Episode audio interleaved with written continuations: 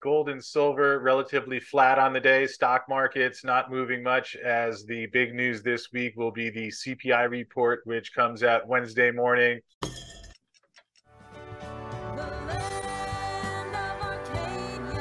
Well, hello there, my friends. Chris Marcus here with you for Arcadia Economics on Tuesday morning, July 11th. Certainly glad to be back here with you as I have returned from my trip to see Fortuna's gold mine in Seguela was over in Cote d'Ivoire over the last weekend, and it's really quite a pleasure to see their gold mine that they've built over the last year and a half, and quite an impressive operation. We'll have some footage from that in the next week or so. Did get to take some video and also do an interview with Jorge there, so I think you'll find that interesting. Was exciting to actually hold one of the gold doré bars that they poured while we were there, so a great trip. Great to see how much effort actually goes into bringing gold out of the ground, not silver at that particular mine, but we'll have some more on that again in the next week or so. And for now, did want to dig into some of the latest developments in gold and silver. Going to go through some data today. And to start with, let's take a quick look at the prices as pretty quiet morning so far in general in the financial markets. Gold and silver relatively flat on the day. Stock markets not moving much as the big news this week will be the CPI report, which comes out Wednesday morning, followed by the latest PPI report, which comes out on Thursday morning. Again, shortly ahead of the Fed's July meeting, going to be a significant piece of data and we'll dig into some of that as we go along here this morning. But you can see the silver price in the futures down just almost three cents. And again, just taking a look back, we see here on January 1st, silver slightly over 24. So about a dollar lower on the year, which I suppose in one sense you could say, given that the Fed has continued to hike and continue to hike further than was previously expected with the market still pricing in largely two more hikes this year, which was what the Fed indicated at their last meeting. You could say that seeing silver only down a dollar is not the worst thing in the world. I know a lot of people have been looking forward to a Fed pivot and rate cuts, which even the Fed still says are coming, yet so far has not happened. And perhaps we will need some more turbulence in the banking sector to see that happen later this year, which is certainly possible. I know there's some people who think that's a given that we'll see those later this year. I would say that it's a possibility depending perhaps uh, banking sector stays intact commercial real estate impact not felt later this year so whether the interest rate cuts come this year or next year the importance of the timing perhaps less significant than the fact that even the fed and their own economic projections continue to call for the Fed's interest rate being a full percentage point lower by the end of 2024 and about 1.2% lower than that by the end of 2025. So, again, will we see it this year? Only time will tell. But in the midst of that environment, silver down a dollar on the year and now down only two cents on the day. Taking a quick look at the gold price, which had sold off last week while I was watching gold come out of the ground.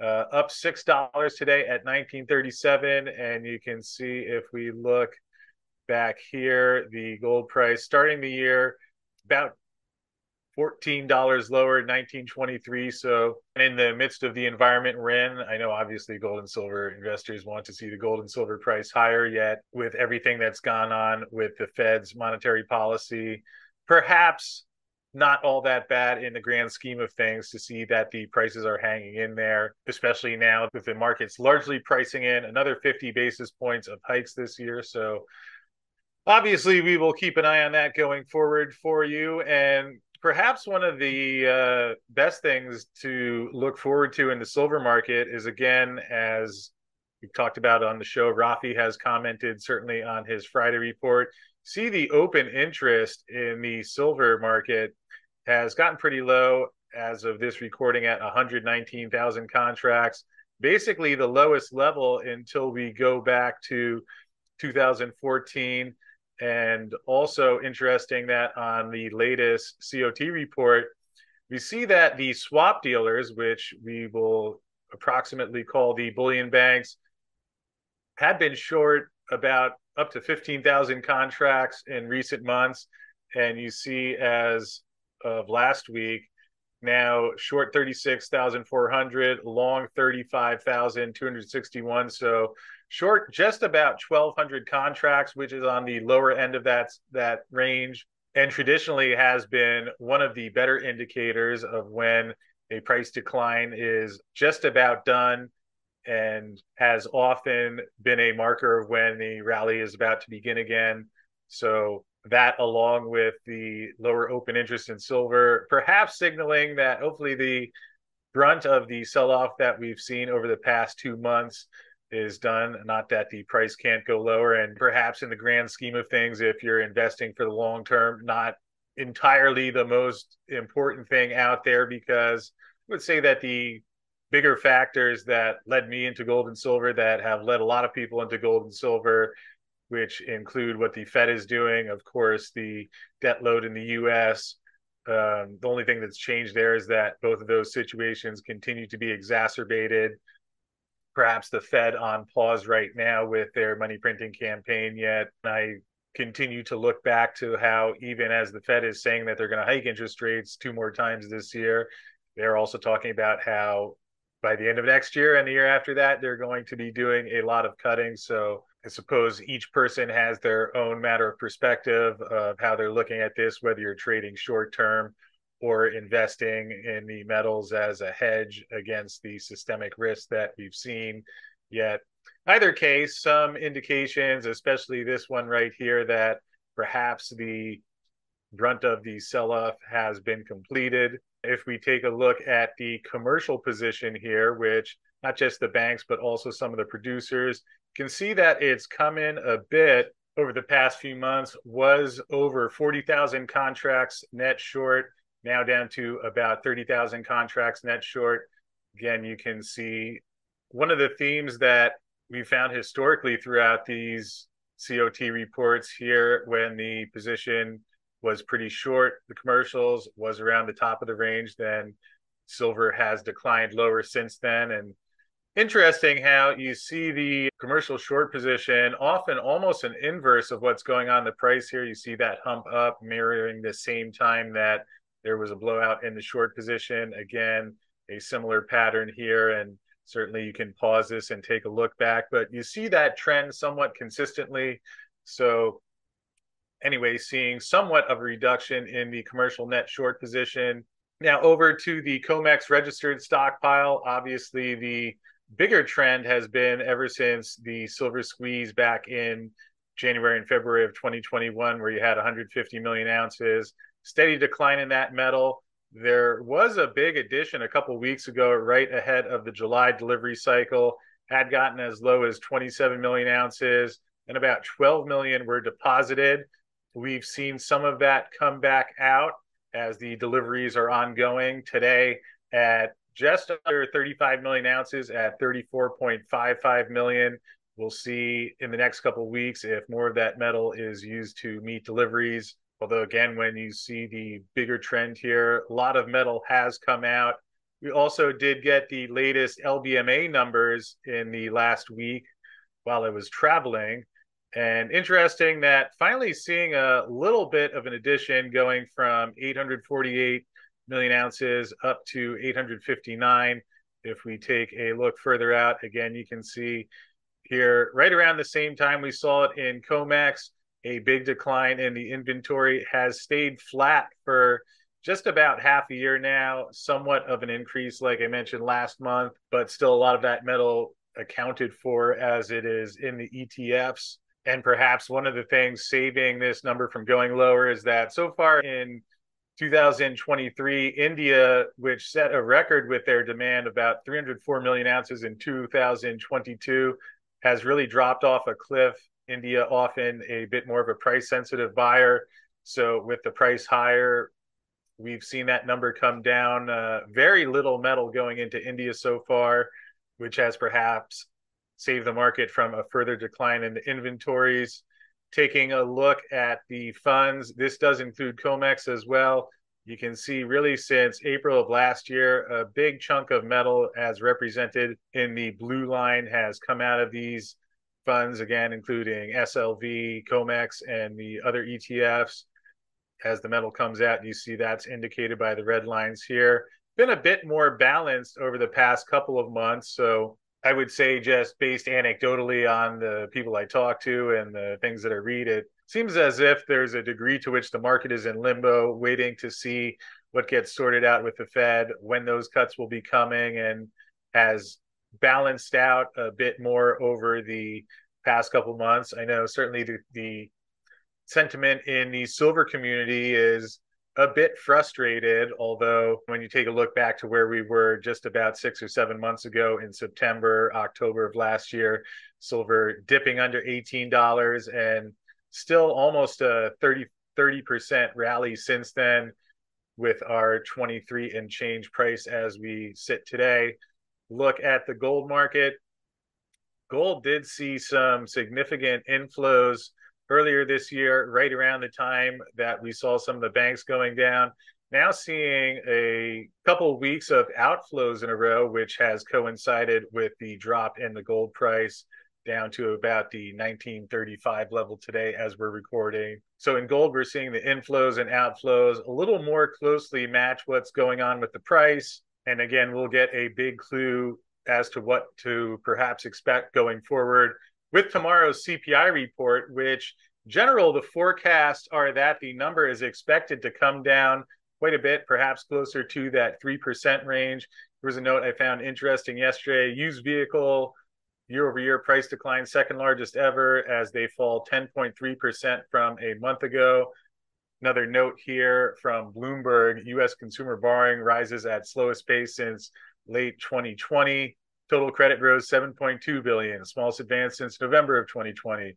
Non-revolving credit decreased 1.3 billion, first decline since April of 2020. Adjusted for inflation, consumer spending has largely stalled after surging at the start of the year. Delinquency rates, meanwhile, are ticking up. So we're seeing the impact of the higher rates, and a lot of the economic data shows that things are slowing down quite a bit. And it will be interesting to see what we have in the CPI report tomorrow. Again, you're also dropping out last June's figure, which was one of the bigger ones. So that will help the year over year calculation as well. Whether that is enough to change the Fed's mind in a in just a few weeks, you will see. Right now, futures market pricing in a 92.4% chance of another 25 basis point increase and a 7.6% chance of another pause. And if we take a look out at the probabilities, we see the favorite being that we're going to get one more interest rate hike. There's that 92.4% of a quarter point hike next meeting, although 72% chance in September that it stays at the five and a quarter to 550 range, and 56% chance that we're in that same range in November. Here you can see the probabilities that we get the second quarter point hike 22% in September, 34% in November. And as we go further out into next year, you see that market pricing in that the cuts will begin, which would match what the Federal Reserve is saying as well. So we'll get some key data points towards that Wednesday, as well as Thursday when the producer price index comes out, as these will be the last two government BLS CPI and PPI readings before the Fed's next meeting. And another note that came out a couple of weeks ago, but didn't get a chance to mention it yet, is that the North Carolina House Republicans want state savings held as gold bullion. We've seen a lot of the states come out with amendments, whether it is to remove taxes from gold and silver, use gold and silver as savings, which I find interesting because it's not just the BRICS or foreign nations that are talking a lot about gold and having a larger involvement of gold in their monetary system. But you see a lot of the states are concerned about many of the same issues that likely you are if you're watching this right now. We had a similar amendment in Texas, and now here's a bill that proposes for $400 million worth of gold to be purchased. And dissatisfaction with the Federal Reserve is at the heart of the North Carolina bill so again, that same sentiment many of us are facing. The reason the federal government is consistently and increasingly devaluing our currency to begin to set aside an amount of physical gold over the number of years will put North Carolina in better financial position should the devaluing process turn into hyperinflation. That is from Representative Mark Brody, the bill's lead sponsor. So you see that there's concern inside the US as well. And that's perhaps not shocking given the significant level of price increase that has been experienced in the US over the past year. So has gone from something different from just gold and silver bugs warning about the Federal Reserve and that a lot of money printing would lead to higher prices. Now, something that Americans and people in countries around the globe are seeing firsthand, no longer theoretical, and leading to some increased attention around gold and silver. And noteworthy to see that given that we're now perhaps not yet at the end of the Fed's hiking cycle getting pretty darn close to it. Again, was different last year when Fed was just beginning to raise interest rates, yet now here we are with interest rates over 5% and the Fed even talking about rate cuts coming in the future. And one can only imagine how that will all impact the markets once the cuts begin. Certainly, I think there's a chance that that could really change the tone of gold and silver once you see the Fed finally reverse course yet again. And if you add on banking issues or commercial real estate issues or a recession onto that, certainly has the potential to exacerbate everything that we're seeing. So, again, the next two days will be some big data points in that. And the next two weeks, we will get the Fed's decision and certainly the commentary on what they're seeing going forward will be next key milestone in that process. With that said, just before we wrap up, like to thank BlackRock Silver, who brought us today's video. BlackRock did have some updates on their projects a couple of weeks ago.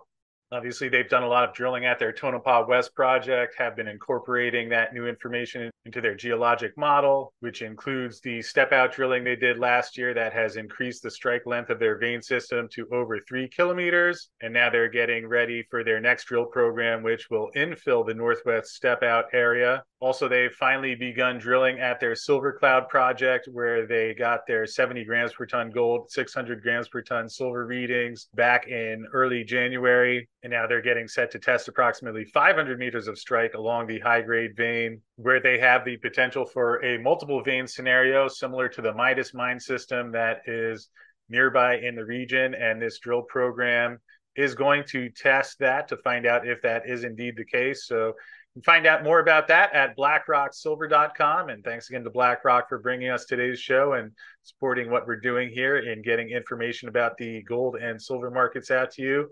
That said, going to wrap up for today, but hope you're doing well out there. Great to be back here with you, and we'll look forward to seeing you again tomorrow.